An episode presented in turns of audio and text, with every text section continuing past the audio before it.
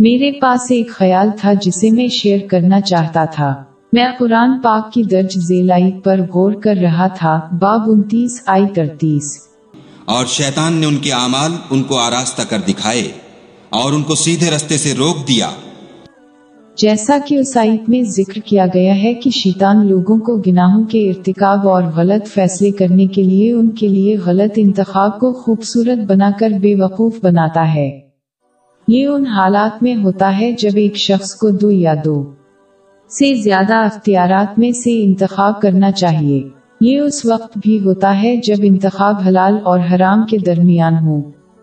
اور یہاں تک کہ دو جائز اختیارات کے درمیان۔ اگر شیطان کسی کو گنا کی طرف رہنمائی نہیں کر سکتا تو وہ اسے کمتر اختیار کی طرف رہنمائی کرنے کی کوشش کرتا ہے۔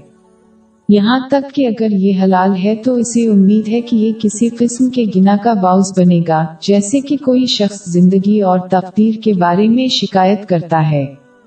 شیطان، کسی انتخاب کو اس کے ظاہری فوائد پر توجہ مرکوز کرنے کا باعث بناتا ہے تاکہ وہ بڑی تصویر اور انتخاب کے نتائج پر توجہ مرکوز نہ کرے۔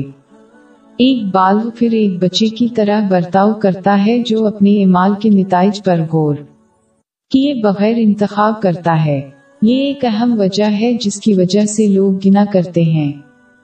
در حقیقت، اگر کوئی گناہوں کی سزا پر صحیح معنوں میں غور کرے تو وہ ان کا ارتکاب نہیں کرے گا۔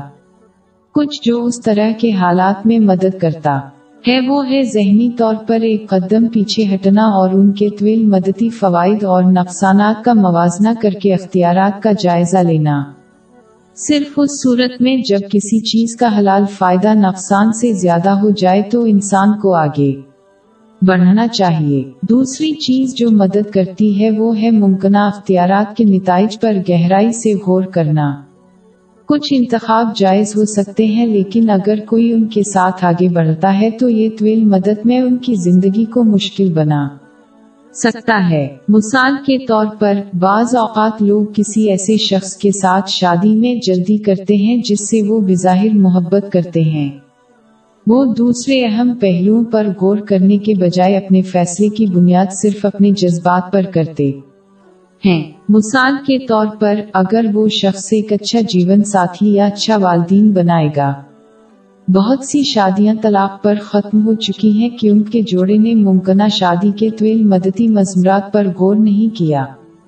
کچھ اکثر کارروائی میں جلدی کرتے ہیں اور بعد میں پچھتاوا ہوتے ہیں کیونکہ ان کے انتخاب نے انہیں مزید پریشانی کا باعث بنایا۔ اور بہت سے معاملات میں یہ مسئلہ پہلی جگہ کوئی بڑا معاملہ نہیں تھا۔ اس قسم کی کارروائی سے صرف اس صورت میں بچا جا سکتا ہے جب کوئی صورت حال پر غور کرے اور بڑی تصویر کا مشاہدہ کرے۔ مطلب کارروائی کرنے کے وسیع اور طویل مدتی مضمرات اور نتائج۔ فیصلہ کرنے سے پہلے کسی کو صرف یہ اندازہ نہیں لگانا چاہیے کہ آیا کوئی چیز جائز ہے یا ناجائز۔ اگرچہ یہ سب سے اہم چیز ہے جس پر غور کرنا ہے، پھر بھی یہ واحد چیز نہیں ہے۔